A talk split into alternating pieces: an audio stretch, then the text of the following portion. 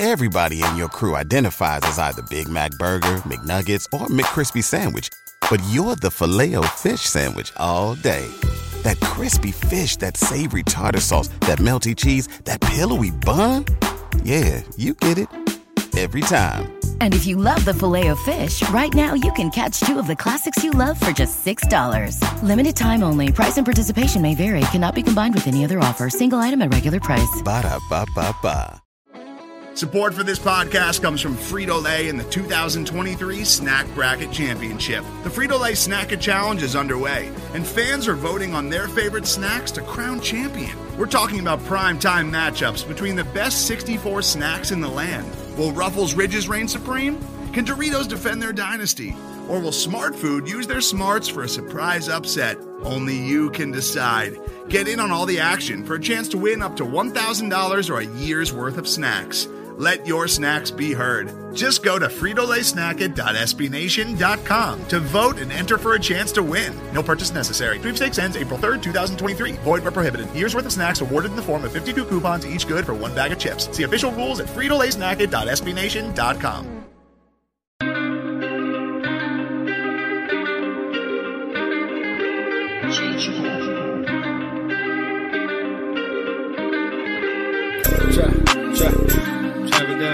down. Chop, chop, chop. Chop, chop, chop it down. Chop, chop, chop. Chop it down, chop it down, chop it down. You gon' chop it down. Chop it down, chop it down, chop it down. You gon' chop it down. I just appreciate everybody Damn, watching. set, huh. man. Watch him throw the ball. We gon' pick it off. You gon' let him hit the hole or you gon' cut it off. You gon' play through fourth and long or you gon' punt it off. Your defenders have heavy hitters, put your pads in. Don't be looking for the ref to throw no flags in. Keep the helmet on, keep the cleats tight. You the type to want to win by any means, right? You should look alive. This is Trap or Dive. Yes, sir. Yes, sir. What's going on with y'all? Welcome in, welcome in. Hawk, what's going on with you, player? Good afternoon, Monty. What's going on with you? Uh, how y'all feeling, man? Um, let's go ahead and get the administrative item out of the way quick, fast, and in a hurry. Uh, obviously, welcome back to another episode of Trap or Dive Podcast provided to you by 214 Media. I am your host, Molly Maul, Coach Maul, Jamal, and Dog Maul, that good stuff, man. Um, Dre and AJ should be on the way. Um, and I, I just don't know what time.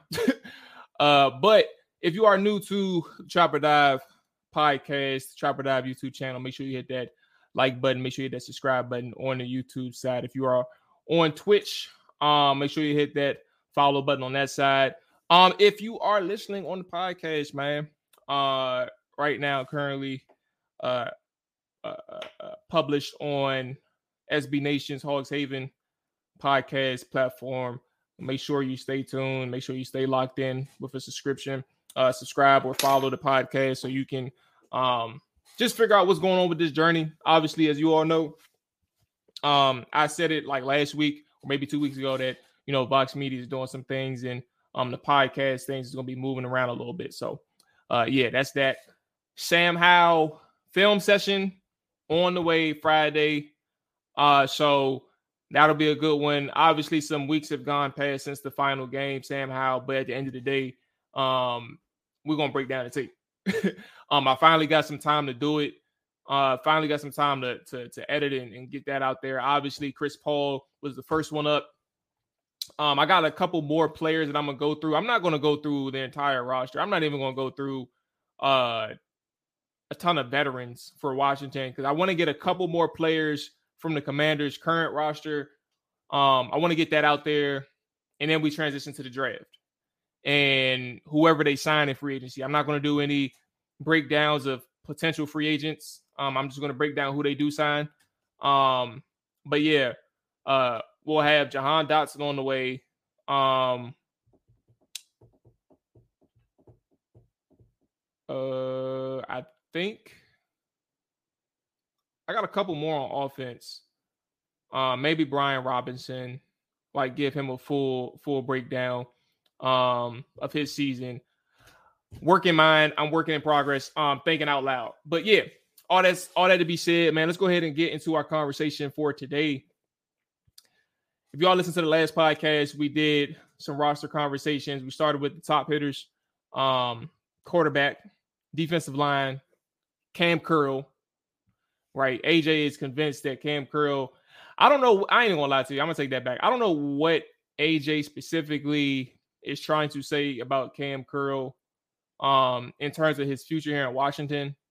I do think uh like he clearly thinks that he's being overrated by the fan base, and I think that's a fair assessment on Cam Curl. But I don't know if AJ is considering like not keeping him at all past his contract expiration, his rookie expiration on his contract. I don't I don't know if that's what he wants. Um, my thing on Cam Curl and, and we'll transition to what we got going on today. My thing is with Cam Curl is I do agree that he's not a playmaker. Um, and when you're not a playmaker, you're not going to be able, you're not going to be um able to demand a, a, contract of the likes of like a Derwin James or um um um uh, Justin Simmons and all these other top tier safeties that's making big money, right? Um, and I even mentioned um last week, I even mentioned Tyrann, who is a playmaker, but he's only making nine million dollars a year, and that's because he's 32. um, so you got to take some things into account when it comes to Cam. You have to understand like his situation, and I'm not here to say that I'm on the boat of uh because he's overrated by the fan base, he shouldn't get paid. I think that he is well in uh, a payday. Um, and I do think that Washington can extend him. Um, but they have to be mindful, both sides have to be mindful. And I think specifically, I ain't gonna lie to you, I think Cam Curl's side has to be mindful that he's in a situation where he knows that he's not getting turnovers. He knows that he's not forcing turnovers. Sure, he, he makes good tackles and sure he understands the defense, but that is not the makings of a, a franchise staple, right? Um, and I'm not saying that Cam Curl thinks that, right? I'm not even saying that the listeners in, in, in Trap or Dive thinks that. But I think when it comes to his situation, you just have to understand the relevance and importance, right? He can be important to us, but don't mean he's a, a, a top um safety on all 32 teams. That's all I'm saying. Um, so for for Cam, uh, I think that the, the best thing for Washington and him is to work out a deal that they they recognize how valuable he is to Washington, but also leaves leeway or or flexibility in there where they can uh, tear up the contract and give him a whole a, a bigger deal down the line if he ends up showing how dominant he can be at the NFL level when it comes to coverage and when it comes to making plays and forcing turnovers, flipping the field for for for his offense. That's what I think. Hawk said that he would resign Curl because he's better than any safety we've had, not named Sean Taylor. Um, at the same time, the salary, this is a salary cap sport. I ain't gonna lie to you, Hawk, um, respectfully, because you know you're my boy. You know you're my boy. Um, I don't even think that's a bar.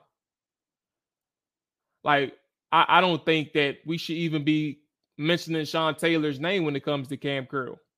But then, secondly, if we're mentioning Cam Curl's name next to Sean Taylor, think about how, if if that's your opinion, right?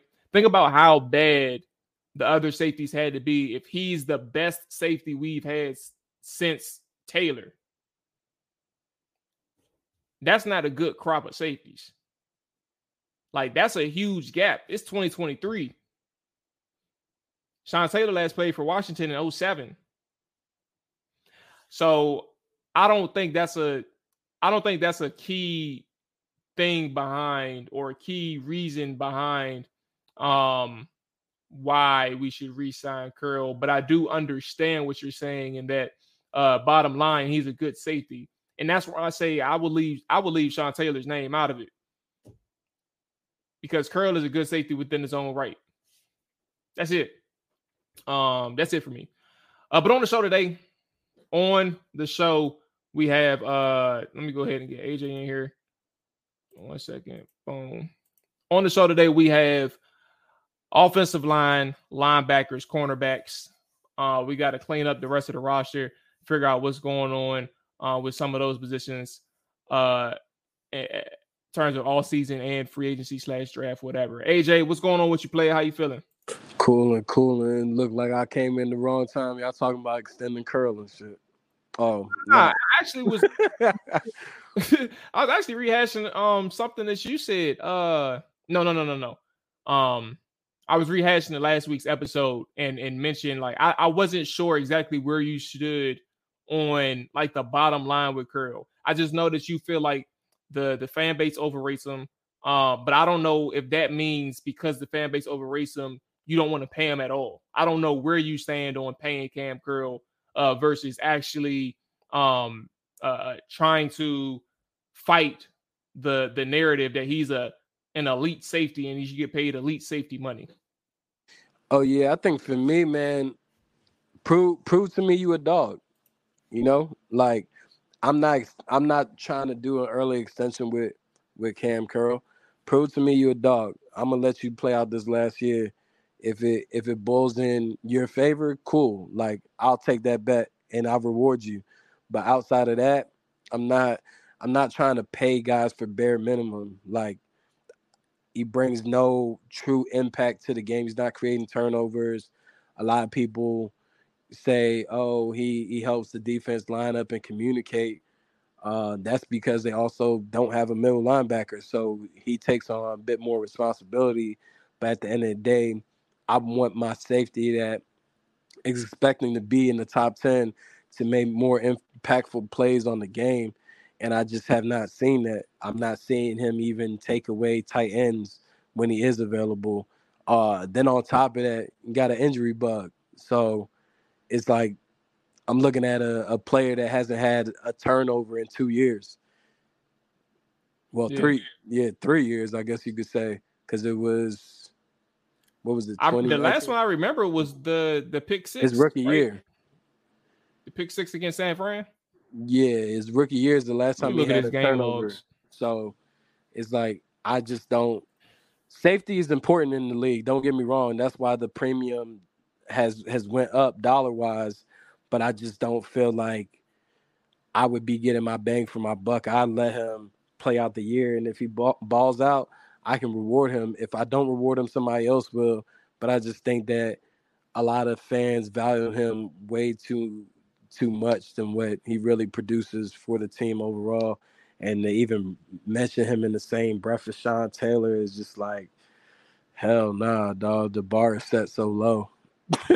yeah, that's why I was like, you know, Hulk, Hawk, my guy, but we gotta like if that's if if he's the last if he's the safety that you think of like since since Sean Taylor, then like I I, think Cam is a good player, but he ain't like it's a huge gap. Um, but his turnovers. Uh, last he's last had an interception his rookie year. Um, all three of them came towards the tail end of the season. So two in two in December, one in January, uh, in the season finale against Philly. Um, and then he's had zero. he's had zero forced fumbles. Um, yeah, not really creating turnovers. Three years. AJ's right. Um, no turnovers in three years. And I think that's the most important thing. Like people don't understand, like when you try to evaluate this, and and and I I always give credence to, and it's my last thing I'm gonna say on Cam Curl because I don't we, we we know how we feel, but um like this player and that position and even defensively altogether, when you get paid big bucks, is because you're a difference maker. Like they drafted Chase Young at number two over a quarterback, context aside. But they drafted Chase Young at number two because he was going to be just as valuable as anybody else that they, that they can pick. In their head, like Chase Young is going to be the one that gets the sacks, flips flips field position, forces turnovers, and and that is that is exactly what a, a, upper echelon, uh, a vision of an upper echelon player looks like. And uh, for for Cam Curl, I think his time will come. And I and I, I do take note that you are, and correct me if I'm wrong, but you are saying you're willing to change your mind only after he plays his final year out, but you're not going to pay him anytime before that.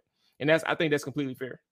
Yeah, I mean, I'm I'm willing to consider it. Right now, I'm not even considering extension, uh, especially when you're talking about a guy potentially wanting top ten money. Like that, that money could go towards sweat or or Chase Young, if we're gonna be perfectly honest, versus a safety that makes no impact on the game. Like it's just another body out there. If he starts making, you know, turnovers, whether it be forced fumbles, fumble recoveries, interceptions, then I could say like, hey, you know, this man definitely deserves a pay raise from this particular team. But it'll be very challenging even for him to identify his market to a different team if he were if if Cam Curl was in free agency right now, I don't even know if he would make a top 40 list of available free agents possibly. Like because of the lack of impactful plays um, that he he hasn't really shown over the time span of his career, then you add in the injuries, but um, we'll we'll see how it plays out. And you got to also factor in this ownership stuff too. Is like am I going to be trying to extend this safety when I have my D tackle I need to worry about? Also got my DNs coming up on new deals in the coming year or two. Like, nah.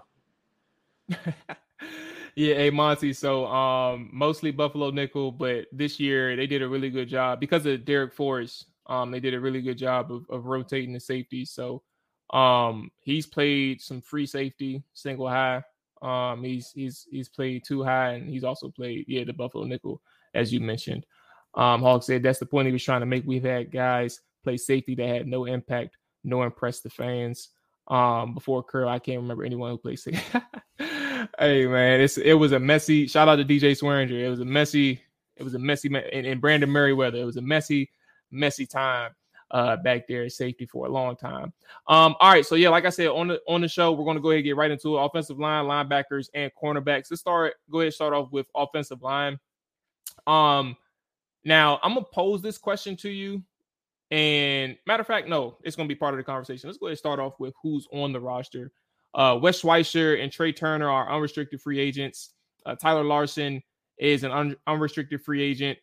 Um, AJ, at this point, we don't even know what Cosmi's future position is. Um, we don't know if they want to put him at right tackle or right guard, um, or just interior altogether. Uh, that can be left guard too. I don't know.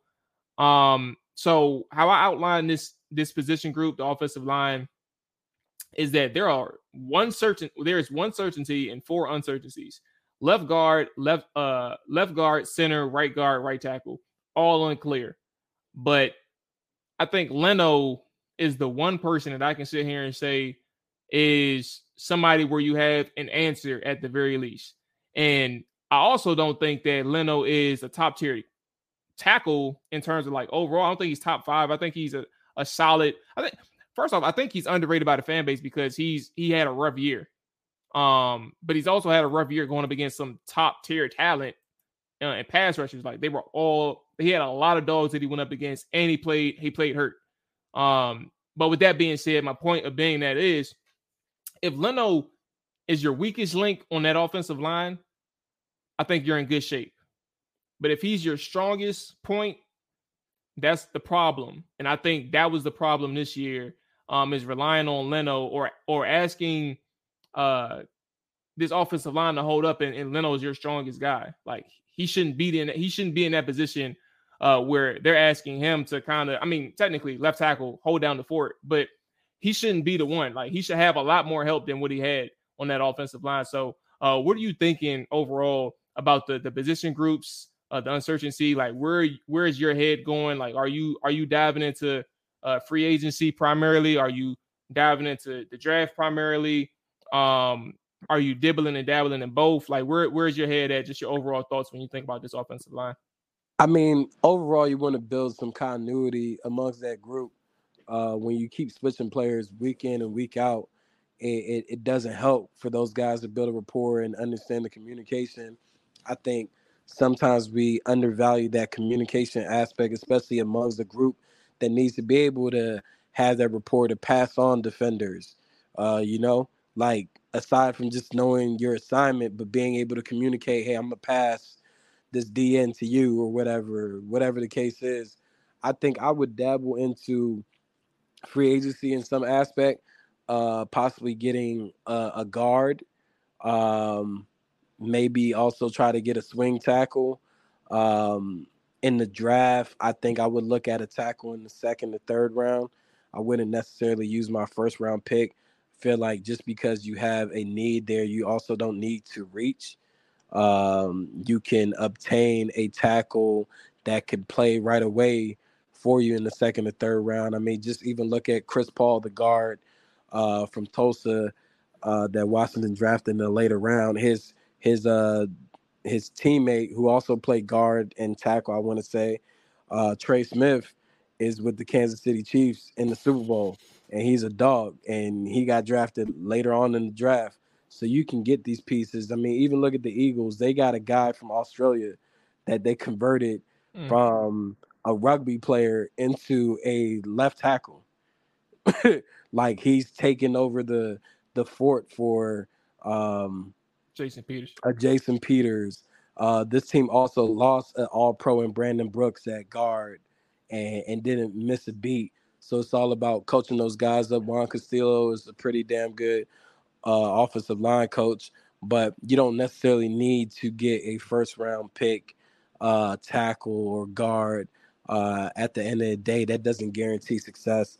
I think there's some guys that you could look at uh, I, in particular, I like Jaelyn Duncan out of University of Maryland that you could get in the second, third round.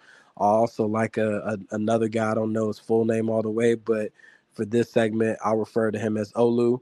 He plays center for University of Michigan. He's a dog. Oh, he's at, at the Senior Bowl, right? Yeah, at what he can get done, he'll probably go second to third round. Uh, so you could definitely develop your line and, and get these guys coached up. Um, tackle position in the free agency, I don't really like it too much. The one big name is Orlando Brown, who currently plays left tackle, but is probably better suited for a right tackle. Uh, but he made that switch so that he could get paid like a top left tackle in the league. Not sure what's going to happen there, but I just wouldn't want to fork over that that type of money to a guy like that. I'd rather uh, possibly draft a guy. Um, I think you can just get creative. Uh, you know, like I shared with you guys in that in that group chat that we have, like just look at the two teams in the Super Bowl, how they've done a, a job of uh, mixing up picks uh, with their starters and also free agency and trades uh, on both sides of the ball. I think that Washington just has to, you know, make an emphasis on getting talent and being able to coach them up. But Ron Rivera has never really invested into offensive line during his coaching tenureship like that.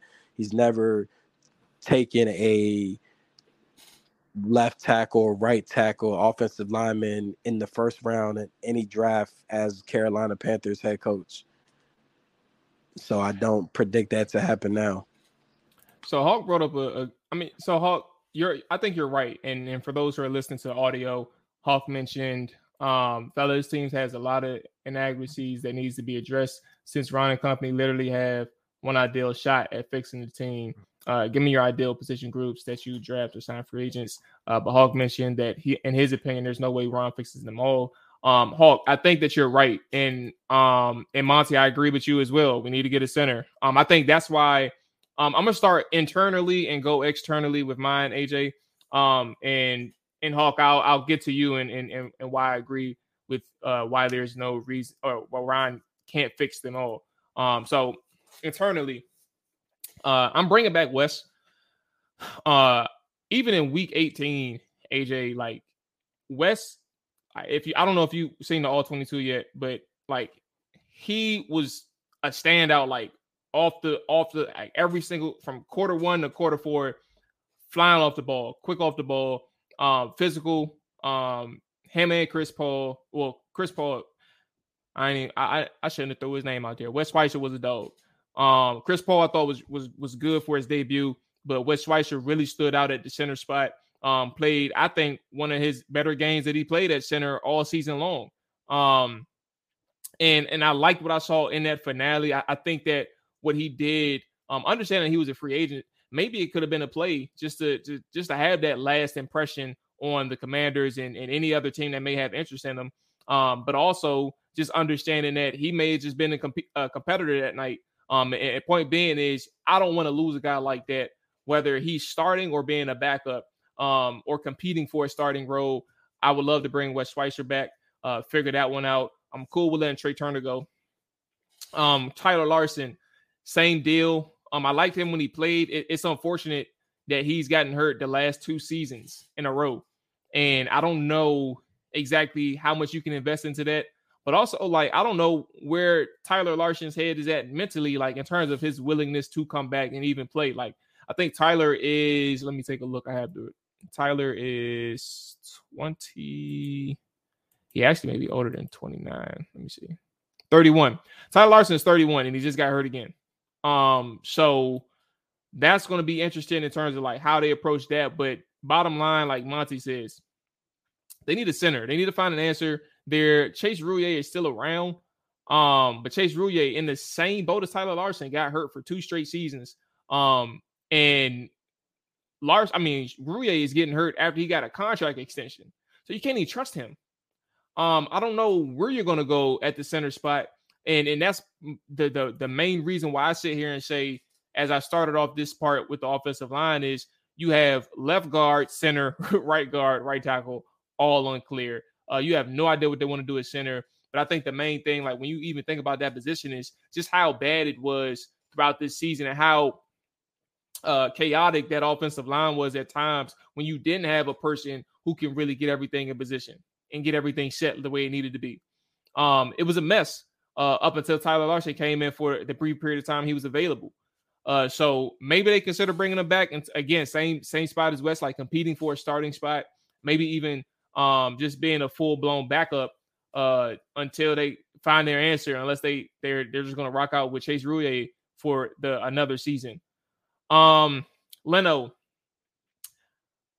I'm cool with Leno, but I'm also willing to move on from him if there is a clear upgrade at left tackle. And the only way that I'm looking at left tackle is if you're going Orlando Brown or you're going in the draft and you're looking at some of the top talents or top tackles uh, in the in the draft the draft pool. So I've been looking at Peter Skoronski out of uh, Northwestern.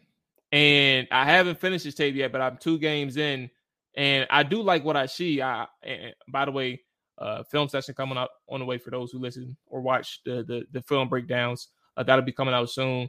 But point being, Peter, he's a, a guy where I look at if he makes it to 16, because I think the way he's playing, the way that I'm what I'm watching right now, I think he's a top 10 pick. So if he ends up making it to 16, that's something that I would easily consider. Um, no question. Uh, but here's my thing, AJ, and this is what I was going to ask that now that I got to this point.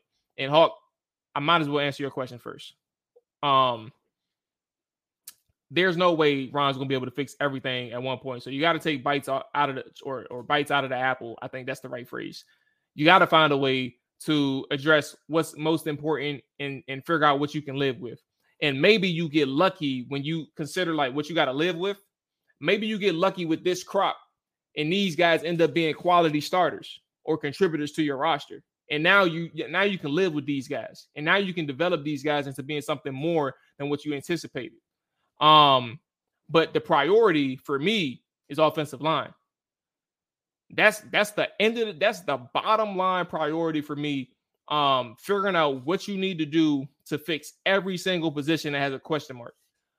Um, especially if they if they're considering giving Sam Howell every opportunity to start uh for them. So my question to you, AJ, was um I've seen some mocks lately, and these mocks have uh some players that I don't know yet. I'm I'm very early in my process, but you you have you you you already you already ahead of the ahead of the curve uh because of your job. um, but I've seen some mock drafts, bro, where cornerback was taken in like three mock drafts. Um, and I saw one where offensive line was taken. Um, how are you prioritizing that first round pick? This is early. This is very early pre-draft or or, or draft talk. Uh, we're not going to hold you against anything right now. Um, you can change your answer in a couple weeks if you want to. But how are you approaching that first round pick, understanding that you may have a, a first a, clear cut first round bona fide starter, starting talent uh, at offensive line versus like going cornerback? Where are you? How are you gauging or, or breaking down your analysis to to picking one position over the other? I mean, I feel like in this particular draft, uh, some teams are elevating these tackles based upon teams' needs, but there's not really, in my eyes, I don't really see an elite left tackle. I don't see a Trent Williams. I don't even see an elite right tackle in like a Lane Johnson. I don't see I don't see an elite tackle in this draft. Um, I just don't see one at all. Uh, so, like I said, a lot of these guys are being pushed up in these mocks or in the draft.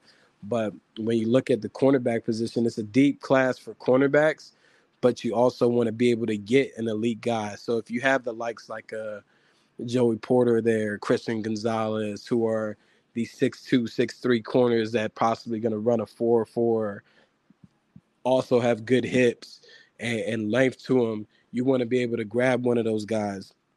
Then you have another tier of corners, safeties that bring versatility in a Brian Branch out of Alabama, uh, a Witherspoon out of Illinois. Um, you also have Ringo out of Georgia.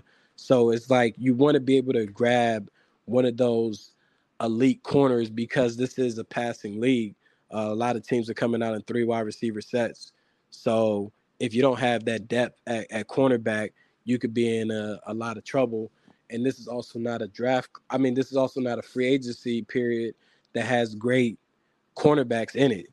Uh, I think like the top cornerback as of right now in free agency is Patrick. Probably Peterson. gonna be dude from Philly. Is Patrick Peterson and James Bradberry. Um, yeah, so it's like that's why I expect a lot of corners to go in the first round, uh, first and second round, especially overall. Um, I think you just gotta play your board. Like if you evaluate um, Joey or Christian as your top corner, you got to possibly look into that. Maybe you can move back and, and and get some teams to come up, but you also run that risk. I just think overall for this particular team, it's like what could you really attack in free agency that could be beneficial? And cornerback is not one of those positions that they can per se attack in free agency to improve their their depth and also adding players of elite status, you have to go ahead and take that advantage in being able to bring in the likes of a Joey Porter or a Christian Gonzalez. And I have Gonzalez as my top corner in the draft. So, Dre, man, did the little man put up 40 today? Hey, he just getting started. I just dropped him off up there, so he, I don't know. Hopefully, he's going 40. He doing something. Hey, man. Hey, listen. hey, no, no 40 piece, no food. Tell them. hey, you know what I'm saying? No rib tips. uh, hey, how you feeling also, though? Everything? Oh, uh-huh. my bad. I was just gonna add me. I just seen that uh the the Raiders allowing Derek Carr to go on a visit to the New Orleans Saints. I you know what's crazy? Yeah, I had that. I really had that pulled out. I meant to talk about that before I even started everything else. Absolutely. yeah, that's gonna be interesting. So is it? They got the ball rolling starting in New Orleans, man. Hell yeah. They need a quarterback up there. Well, well, well how y'all gonna feel if if if if that visit ends up being uh out in Landover or I guess Ashburn, I guess. I think you got to do your due diligence. I mean, I don't I don't know what assets the Saints have to even compensate the Raiders, but that's what I was saying. I feel like a lot of this is happening in advance so that Derek can force a he could force a not force a, a trade because he has to get released if there's no trade by the 15th. But this is allowing him to legally have conversations with representatives about what a contract would look like if he got released. Because I don't, I don't see a trade. I don't see a trade happening, especially when I see a team like the Saints mentioned, like they don't have no compensation to fairly give the Raiders. This is more so he's getting a, a super early start on this and saying, hey, maybe maybe the Raiders may not want to lose me for free and they'll have to just take whatever and I would still keep my contract. Or if I do get released, I already got a feel for what the Saints would be willing to do for me in the offensive system and also what they would be willing to pay me because I'd be ripping up my current contract and getting a new one. Well, my question is, what what's what is the Raiders seeking for him at this point? Because I don't know. I, I mean, is it a first round pick, second round pick? Because that's a big deal for teams. Well, I guess it really boils down to the situation. Once again, they if they can't come to a trade, they're gonna lose them for free. So Yeah. it's like, do you lose them for free or do you lose them and gain something, whether it be possibly a first or a second? The the Saints don't have a first, from my understanding. Uh or nah, they just no, they don't have one because Denver doesn't even have a first this year. Right? Uh, That hold Yeah, what did that they give for Sean- Sean Payton? that Sean Payton trade is the first, but I think it's the first for next year. I don't even know. It's a lot of I'm about to look at right too. now. Um, eight days ago, before the trade, now they had a first rounder. Um, they had a 20, 29th pick. So This year? they had the tw- yeah, they had the 29th pick uh in the first round of this year, uh Okay. second and a third. So that's before Sean Payton news. And I think Sean Yeah. Payton gave them a first round this year. The Saints had a 29th pick. Um, yeah, the Saints currently have a that, 29th from, pick. is that from the 49ers? That is from, yeah, no, from Denver via Miami and San Fran. So I guess it was Okay, that, that yeah. pick So was that's from, that's from the trade. 49ers because the um the Dolphins lost their first round pick due to that tampering shit with the owner. So yeah, I mean, maybe they give him that, but I don't think that really suffice. But at the end of the day, it's like either we're gonna gain something for him or we're gonna lose him for free. So it all it all depends. I mean, I think it's interesting that they're allowing him to go take a visit tomorrow.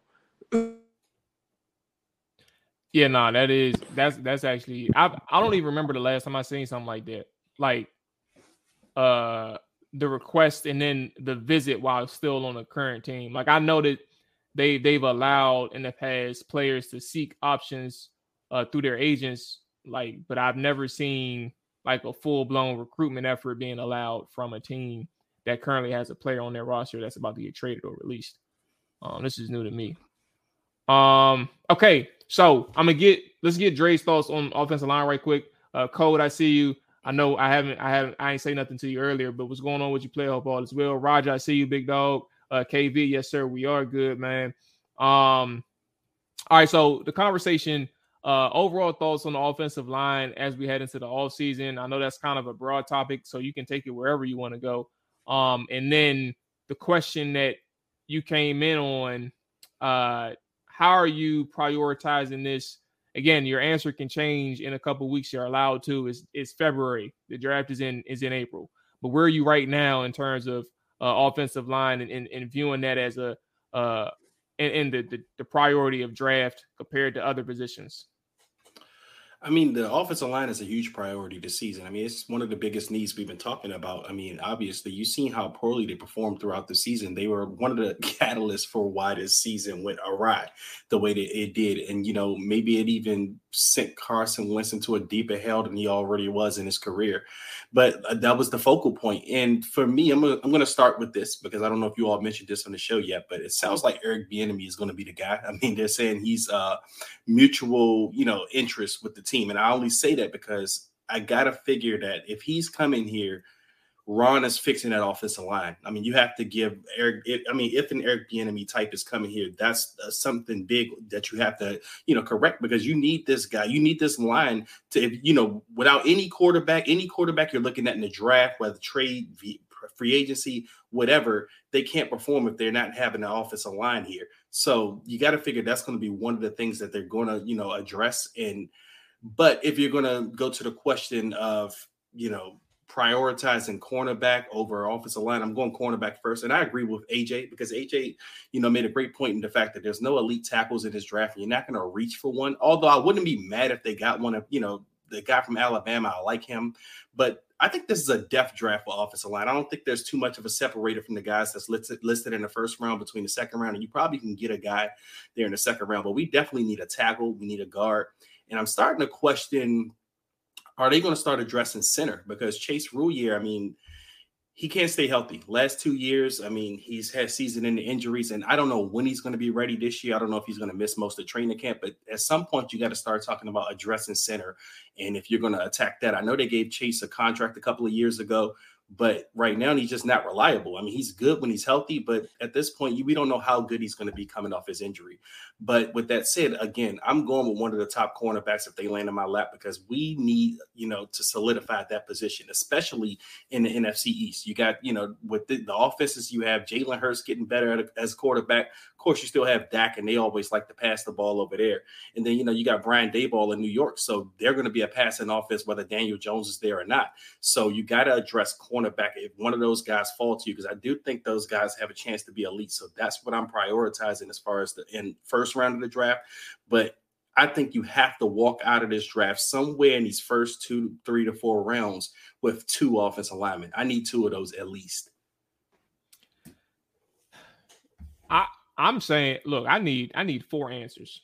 Um, are we okay with now, this is a weird question given that I don't think anybody really asked this yet, but um, given his two years, I think it's okay to ask it now. Um, and I don't even necessarily think that he shouldn't be around. But how are we feeling about Sam Cosmi? Um, do you all see something in him where you where you feel that he will be around beyond his rookie contract?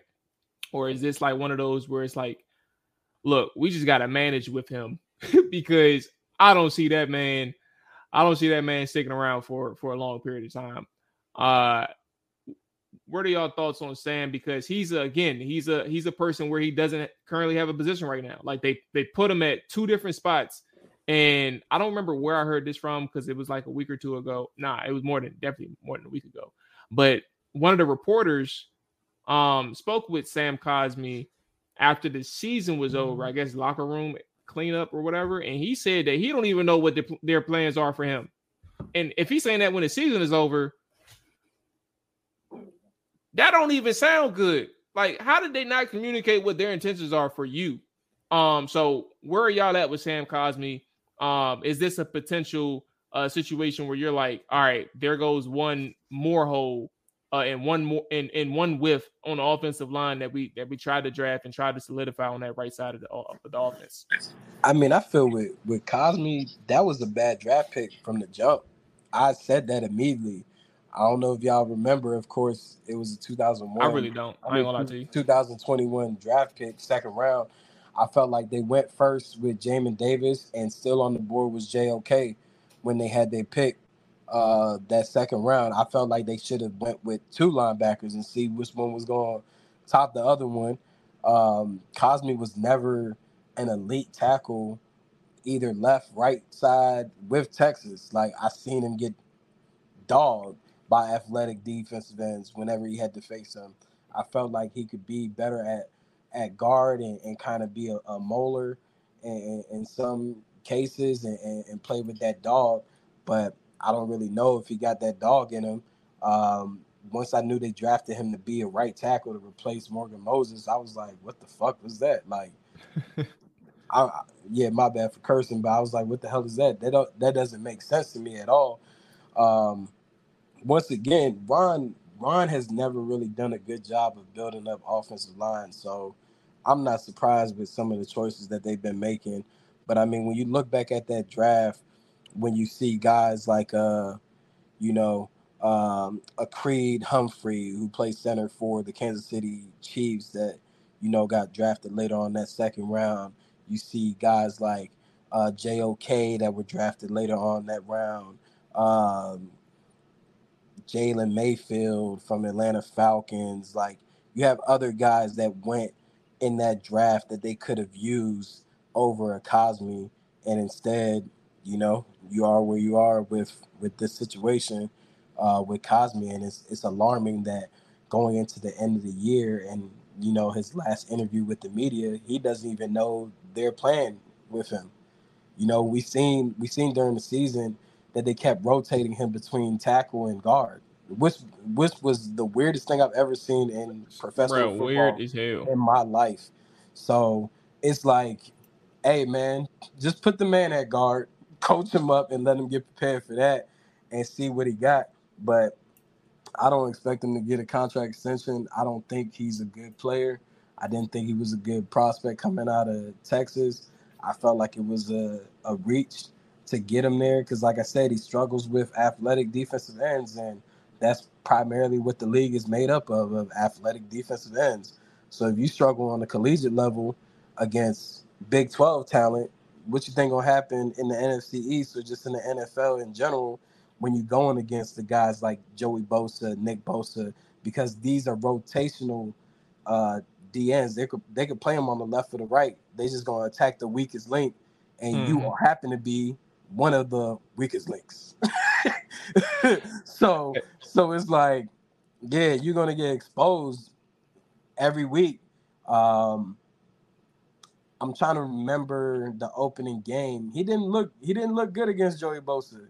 Uh, his oh, about last year? Uh, yeah, his rookie year. debut. He, yeah. I was at the game. He got dog. Like he got dog, and it showed exactly like this is gonna be challenging because Bosa is not even he's not even a speedster off the edge. He's just a technician and, and works well with his hands. So it just kind of told the story for the rest of the season. They continued to play him. He was in and out. He got hurt.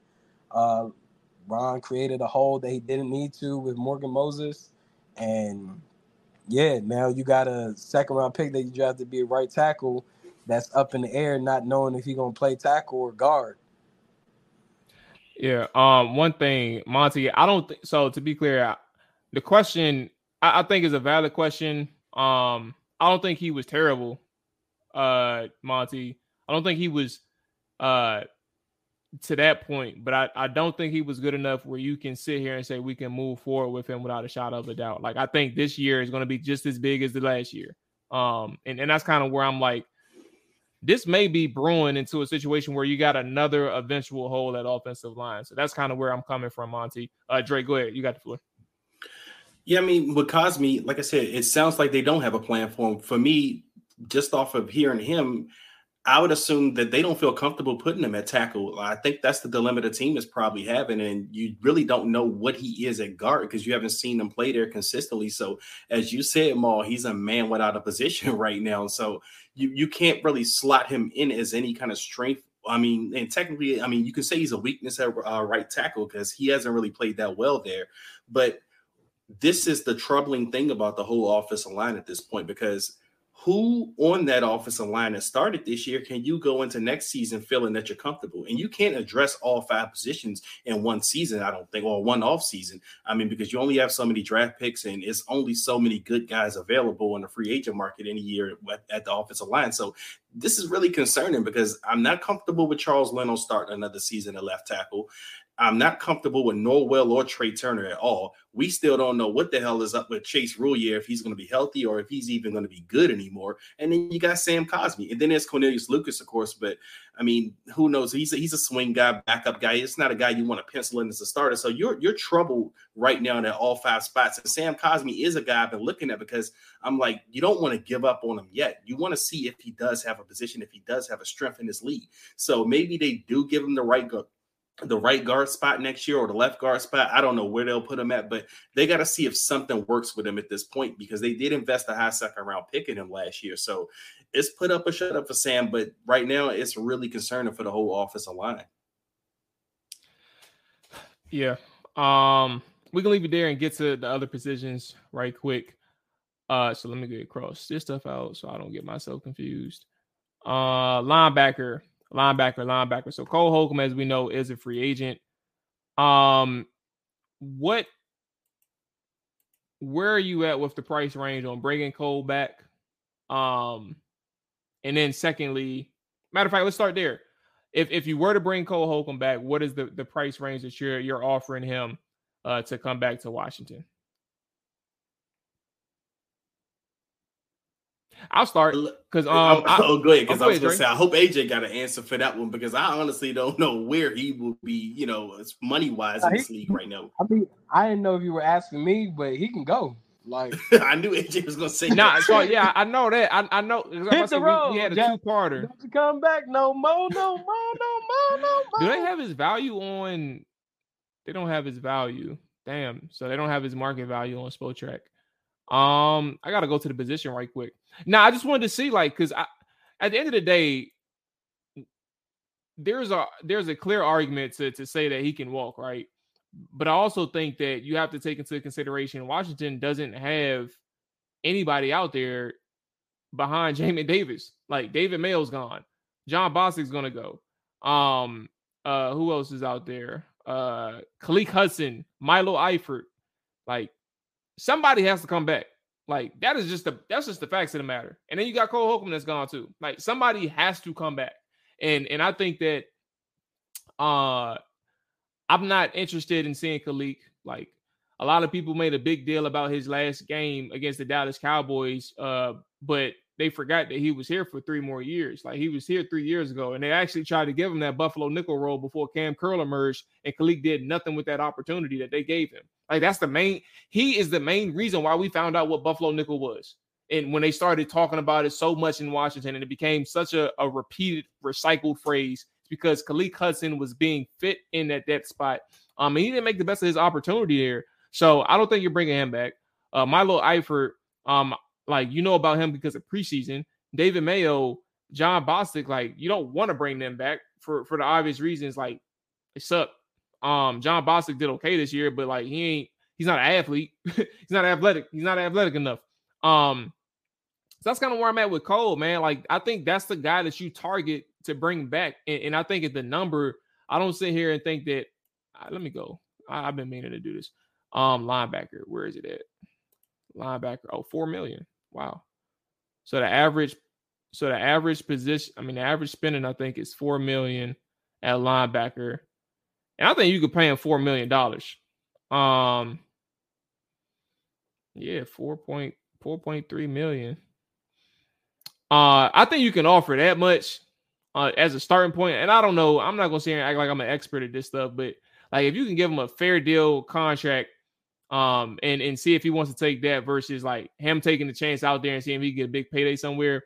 I'm willing to give him a, a fair market deal uh, for his for his production uh, and also for him to stay here because there's not many like you don't want to have uh, too many holes going to 2023, right? And, and, I think that he's one that you can just give him some money. He knows that he knows the defense, he knows the players, uh, and, and, just live with that for a couple more years until you find another out or find a better spot. I mean, a better player to replace him with. I, I, actually agree with you, Mo. I would bring Cole back simply, you know, because I don't think he's going to break the bank. He's probably going, like you said, be in that four to five million a year range, which I mean, that's pretty much it's not, you know, elite uh, territory for linebackers. But again, you don't want to make too many holes on the defense. But and he's also a position that will be easily replaceable. Like I mean, if you have him on the team, he's not you know blocking anyone. Like if you wanted to draft a rookie or you found someone else, they can easily come in and start over Cole, or you know Cole can work with them. I mean, he, he he's a good guy to have on the field at time. He's no superstar. He's not a star at all. But I mean, he's a player. But again, I'm not going too much on the price with him. Um, I know AJ probably hates this. He's going to definitely say no, right, AJ? I mean, I guess when you look at it, how Maul broke it down, like there's no Bostic or Mayo that probably being returned, and how Ron them have proven to operate this linebacker room. They're they're just bringing in former guys or guys that already kind of know the system. In some case, it's like Cole Holcomb's injury helps to their advantage to give him. Uh, oh yeah, uh, that's a, a lesser a lesser type of deal than what he was expecting to to possibly get if he hit the open market in this magnitude. Um, but I mean, for me, if it were my decision, I'm I'm trying to acquire a big dog. I'm trying to get the Lavonte Davis or uh, Tremaine Ed, uh, Edmunds uh, from Buffalo. Um, I'm not really Mike Muffle, uh, uh, AJ. Yeah, I said I'm trying to acquire go. a big dog at linebacker, uh, whether it be a Lavonte David who can can lurk the middle of the field and and plays great in the passing game, but also in the run game as well, uh, a leader, or I'm trying to get uh, a speedster who's been holding it down at middle linebacker and impactful player uh, that's been under the, under the table uh, and Tremaine Edmunds, who's uh, I want to say he went top ten in the draft uh, some years ago out of VTech. Talking about a 6'4", 255 linebacker that can roam sideline to sideline to pair with. he's only 25, which is much better than David. Yeah, he's also from Virginia, uh, not Northern Virginia, but he's still from Virginia. I would try to get one of those guys more so than worrying about Cole Holcomb. Uh, I think in free agency, the money should be going to a linebacker. Uh, and if you're going to spend that money on a linebacker in any regard, it should be going to uh, Tremaine Edmunds or either Lavonte David. You have to be able to bring in somebody with a veteran presence and skill set uh, versus Cole Holcomb. I mean, yeah, he brings no impact to the game, and if they wanted to utilize him how they they said at middle linebacker, he's not the guy for that. That boy, that boy was lost in a preseason game. he was lost in preseason, so yeah, I just I couldn't even imagine if he had to play the remainder of the season out for real. Like it, it would have looked so different for that defense.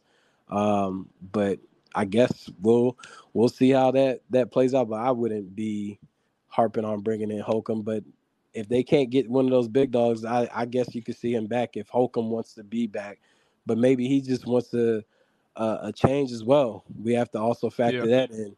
Uh, it's not promised that he would want to just stay within this regime. They've kind of moved him all over the place too.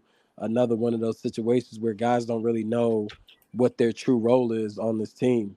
They kind of just get thrown in the mix and, and told, "Hey, do this." So, eleven million dollars annual value is the projection for Tremaine Edmunds. Um, so they're looking at a four million, um, four year, forty-four million dollar contract, um, projection wise, and obviously these aren't he gonna, final he gonna numbers. Cam Curl money. you said what now? I said one of the linebackers gonna take Cam Curl money, right? That the fans want to give. It's like that's what I'm SOL. saying. Like when you when you compare these things, like when you talk about, yeah, Cam Curl should get 15 million. Put in perspective, like that's money to a Lavonte David or Tremaine Edmunds that have that will have a more impact, that will have a bigger impact on the defense as a collective than a Cam Curl could ever wish to have.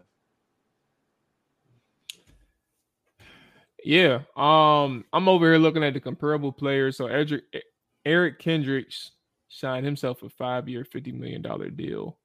Um, when he signed his his twenty his contract at age 26. Um, Deion four years, 57 million at age 24. Um, Zach Cunningham four years, 58 million at age 25. Um, damn, can't, uh, Cole Holcomb ain't make, he, he's not he ain't he ain't sniffing this money. You looking at like a two year deal for for Cole, right? Um, damn. Okay. Uh, where are we at? Cornerback. Um, we kind of touched on it slightly in in in correlation to the offensive line and that first round stuff.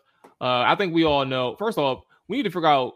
It's a couple things. I think the main thing is getting some help for Ben St-Juste on the outside. Um, before so Hawk asked us a question. Uh yes or no, would you take a chance on Pat Queen if the Ravens let him go? Um first off, I don't even know what he looked like this year. So I'll just say sure, yeah. If if he can help, I, will look I'll look into it, but I don't know what his cost is. Uh what about y'all? Yes or no on Pack Pat Queen? I would take him. I, mean, yeah, I just want to upgrade the position. Anything better than Cole Holcomb, bro. Like, all right, all I'll right. Take so, a flyer on another guy before I I want to take another flyer on Cole Holcomb. I, have seen enough. I'm so, um, so we know we need some help for Ben Ben St-Juste on the outside.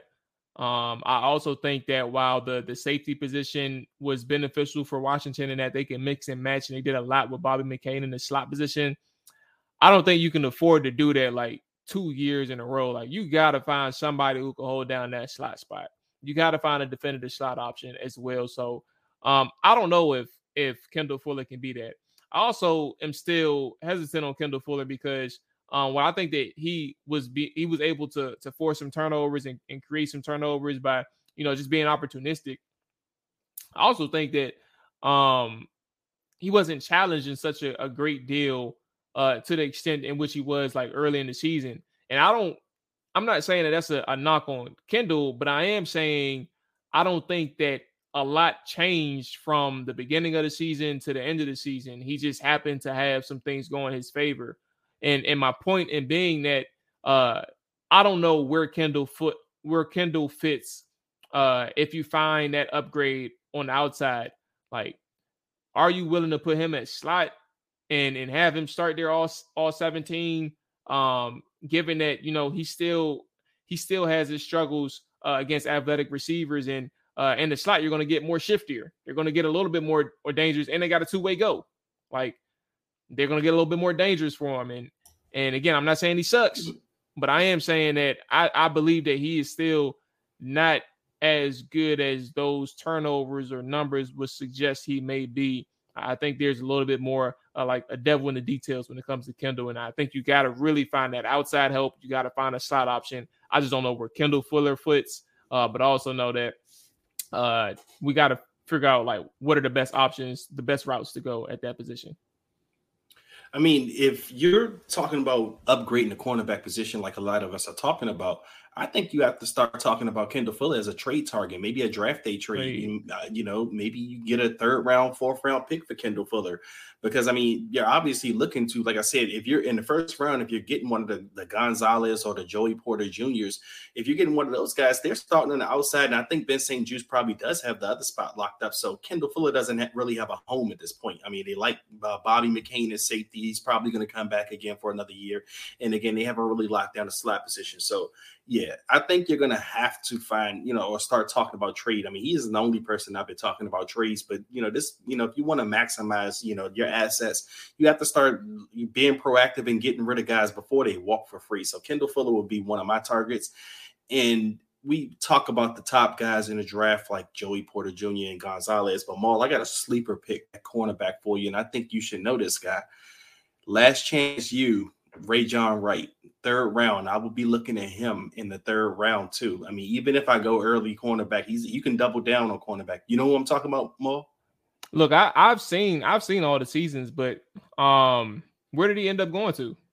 He played at Oregon State, and his Oregon brother State. got drafted by the Cowboys last year. He's a cornerback. Um, his brother got drafted third round. But remember, uh, he was the one he talked all the shit on um last chance you. He was a cornerback tall, lanky dude, and uh, I think he was on the Oakland. He was on the Oakland one, so um, mm. he was one of the mm. featured people on there. But he's a guy I will be looking at if I'm in the third round and saying, "Man, this is a guy. He's tall.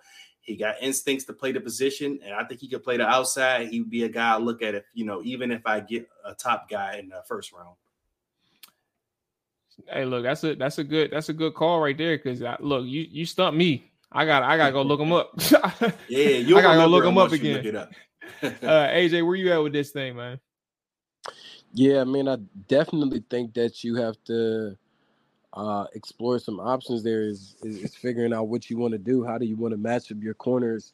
I think right now you have a press man corner in Ben St. Juste um, that you kind of utilize his versatility in some aspect to be able to move inside to the slot and also play outside. Uh, but currently, as it stands, his skill set doesn't match with with Kendall Fuller's. Uh, it's kind of hard to call a defense when you have a press man corner and then you have a off man zone corner in in Kendall Fuller.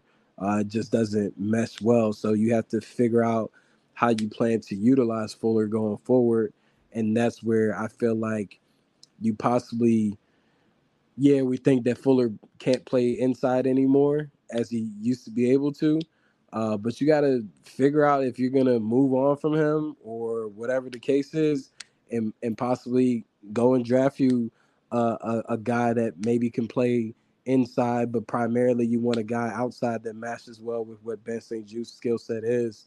And that's where you keep seeing in these mocks the Joey Porters being mentioned, the Christian Gonzalez uh, being mentioned as as options because those guys' skill set pairs well with what Ben St. Juste brings to the table.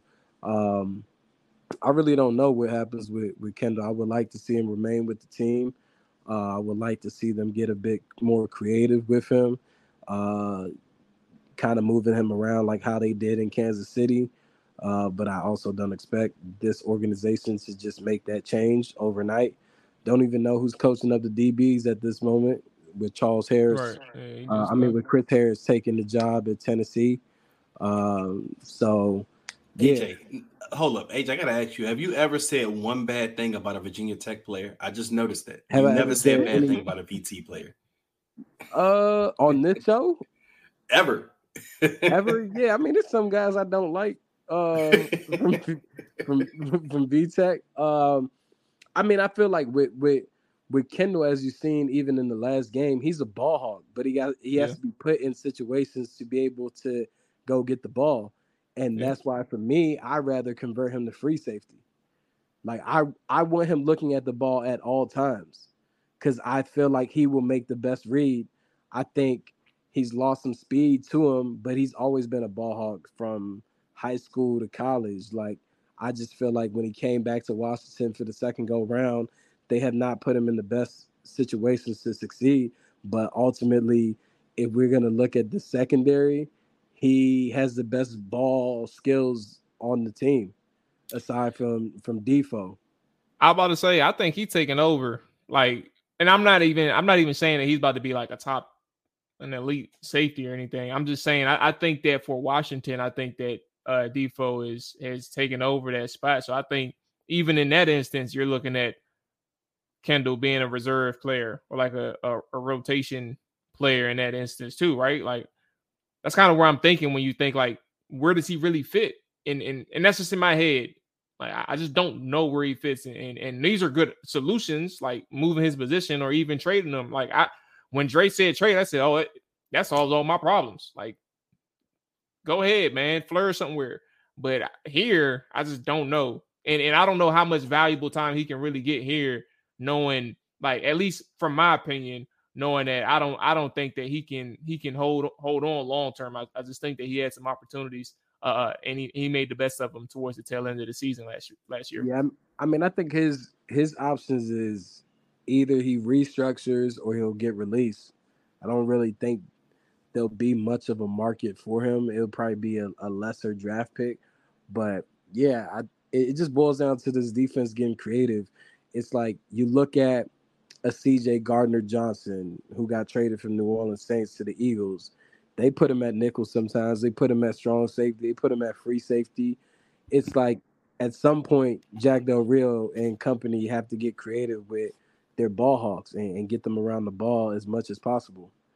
And I just don't feel like they they do enough of that uh, with the guys. But with Kendall Fuller, if you are going to take a corner uh, first round, you know, you got to be prepared to utilize him if he's going to be on the roster at different positions and not just have him idle as just a, a boundary corner.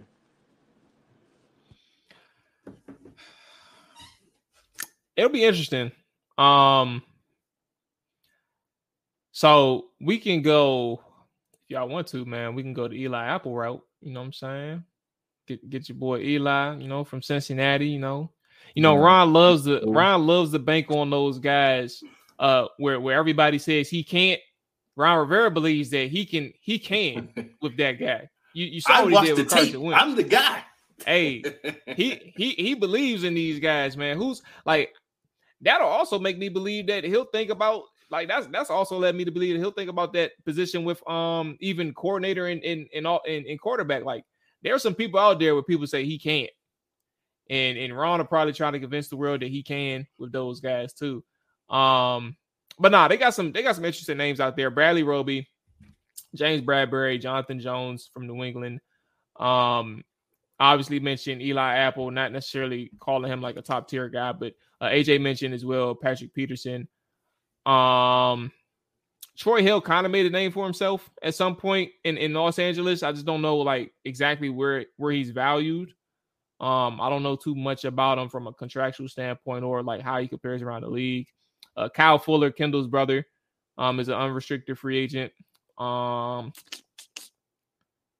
I think those are about the most notable names that I'm coming across. Fabian Moreau is a free agent this year. Um, hmm.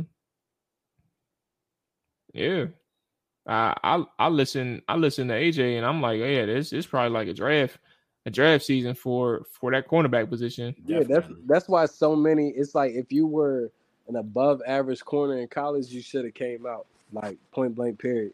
Because it's gonna be so many corners that get taken. I mean, it's so many teams that uh, on the offensive side of the ball are are running three wide receiver sets. Like you need as many corners as you can get. Um, yeah, that that free agency market for corners is trash. That's why I said I would double dip in the draft, man. Like I said, if I go cornerback in the first round, I go right again in the third round. I mean, just go ahead and stack up because, like I said, I don't know what they're going to do with the quarterback position. I mean, whatever they decide there, but because they're probably not going to go expensive unless they go to trade route. Hey, stop this roster up, man, and go ahead get fired and let the next coach come in and get his quarterback with a nice roster. uh, and, and on top of that, too, like we don't know what's going on with Christian Holmes. Like that was the rookie that they drafted last year, and you know, he had his opportunities and he didn't last long as a starter. they said, Your time is up, buddy, man. We're gonna, special we're teams go guy. Yeah, yeah. And then he got um, Percy Butler. I mean, what's what's the plan with him? I mean, he's I mean, he didn't get much defensive snaps from my recollection this year. I don't think I don't think they anticipated Forrest ascension that like the way they did. That too. I think that was the plan for for Percy was to do what probably was to do what Defo did, and right. Um, Defo said to hell with that, bro. Yeah, sit your ass down, bro. Um, he said tell the, tell the good people Sirianni was hired January 2021. They plan. Do we? I mean, look, AJ, do you want to touch on this? The the fact that Sirianni and, and the Philadelphia Eagles uh, are in the Super Bowl two years after Sirianni was hired. I, I, mean, I, I mean, I can. Is it's a difference between a good organization and how it's ran between a bad one. Like I said, when Washington made the playoffs before Sirianni got hired, they were supposed to take advantage of that opportunity and build upon that. Instead, they brought back the same the same roster and made no significant improvements. They went and got they went and got Ryan Fitzpatrick at, at quarterback. Like they made no improvements. And as you can see with these two teams in in the Super Bowl, you have to be willing to execute well in the draft, but also play the free agency market, also play the trade market. Um, like look at look at um, Kansas City offensively. They've drafted well.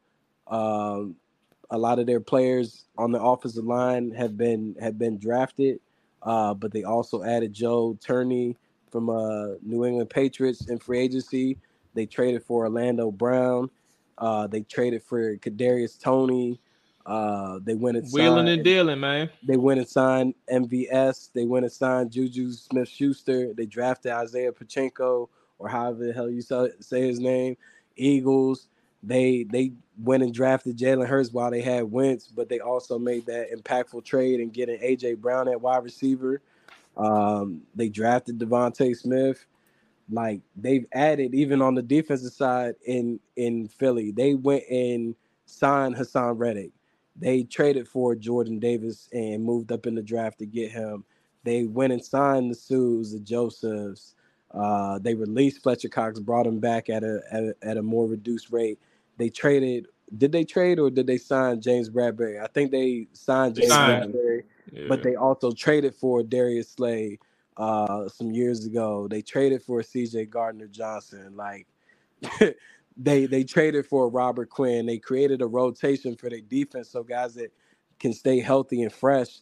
Like they made so many moves and were aggressive in both the free agency market, trades, and also uh, draft that they've been able to you know, build this roster up to to be in the chip. So that's the difference. Is is night and day. Like what what has Ron done that even reflects remotely close to what the Eagles have done as far as like adding talent to their roster and and they have a mixture of young guys but also veterans where these veterans can take the lead and coach when the coaches aren't even available to necessarily be there or doing the extra work.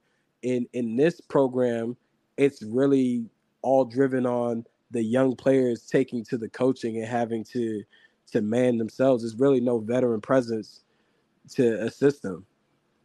But see, this is why I'm saying this is why all Washington fans should be celebrating ownership change. This is the last Dan Snyder failure. And look at it. The Eagles, Howie Roseman, general manager. I mean, he's a great general manager. I mean, he's proven that with how he's built the roster. He brought in a Nick Sirianni We did the coach centric approach with Ron Rivera. He went out and let uh, he went out and hired a head coach and told the head coach, "You go ahead and run this organization from the bottom up."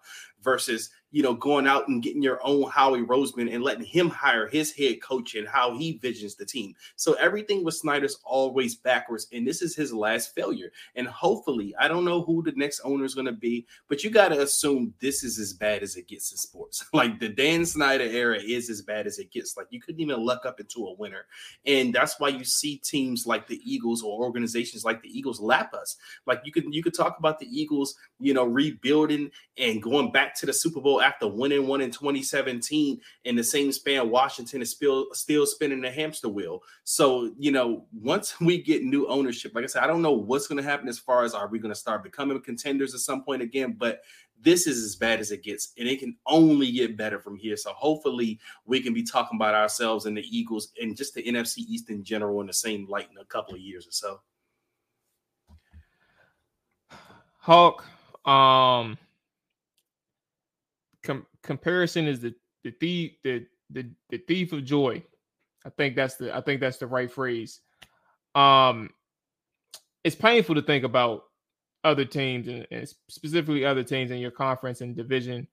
Um, and understanding what Dre and AJ just said, I don't have a lot to add on. Uh, but I but I will just understand like our situations were preventable but you know, we are where we are, and you just gotta look at those teams and say achieving that is possible. Like it is very much possible if it's done the right way. And lucky for us, this is the last time that Dan Snyder is going to meddle in anything uh, related to the Washington football team and the Washington football uh, commanders operations, football operations. Uh, and whoever the new owner is, you just got to hope that he ain't just as bad as Dan. Um, and I don't think it's going to be easy for anybody to be just as bad as Dan. Um, so that is the glimmer of hope when you look at the comparisons with the commanders and everything else around the league. Like there is an opportunity for Washington to get back on the right track. And the good thing is they also have some players in place right now where if the structure organization from an organizational standpoint is up to par, you never know what, what can come around. Um, you never know. Fellas, we ain't gonna talk before the Super Bowl. I mean, we'll we'll talk, but uh on the record, where we at, man? Philly, Kansas City. Um, I don't see anybody beating Philly. Uh, obviously, there's one team left, but I don't see anybody beating Philly this all this, this, in the playoffs. I didn't see anybody beating Philly in the Super Bowl. Um, I got Philly winning and, but I do think it's going to be a close one because when you got Andy Reid and Patrick Mahomes, the best coach out there in the NFL, uh, and arguably the best quarterback out there in the NFL, uh, definitely top three, undoubtedly uh, top three. I think it's, it's going to be a, a, just as close as any other game uh, that they that they play in that they traditionally play in. I think they'll be able to keep it close, regardless of what his ankle's looking like. But I think Philly wins it close, a close game. Look, man, I'm rocking with my heart on this one, man. Forget this. I'm hating. I'm rooting for the Chiefs. Chiefs I, I love win. that, bro. Embrace it. Embrace man, the hate, nah, bro. I'm, Are you going to a party or anything with Eagles fans? No, um, but I got an Eagle fan co-worker, and this dude is unbearable, man. I mean, he just does not text stop. him if they losing, bro. Be on. oh, I got to. Like he literally, because he sent me something. I thought it was work related on email the other day. He's like, "Hey, Dre, give me a call. It's important us about this uh, thing at work." I open up the email and it's just a picture of Jalen Hurts. so these dudes can't win. I'm not rooting for them. I'm not oh picking them goodness, on the bro. record. I'm not picking them. I got the Chiefs winning about. I love it. I love when you can embrace 37 30. I love like I I sometimes I even acknowledge like I, I don't care what you think. I'm just hating. Like I love the moments where I can just be someone who who's annoying, but also uh is is intentional on being annoying and, and, and making sure that you know that your team is losing and they suck. Um exactly. AJ, where are you at, man? You got you got any, you got any horse in the in the race or state? What I don't know the word. You know. Uh yeah, I ain't, I ain't got no I ain't got no dog in the fight. There we go. Um, That's better.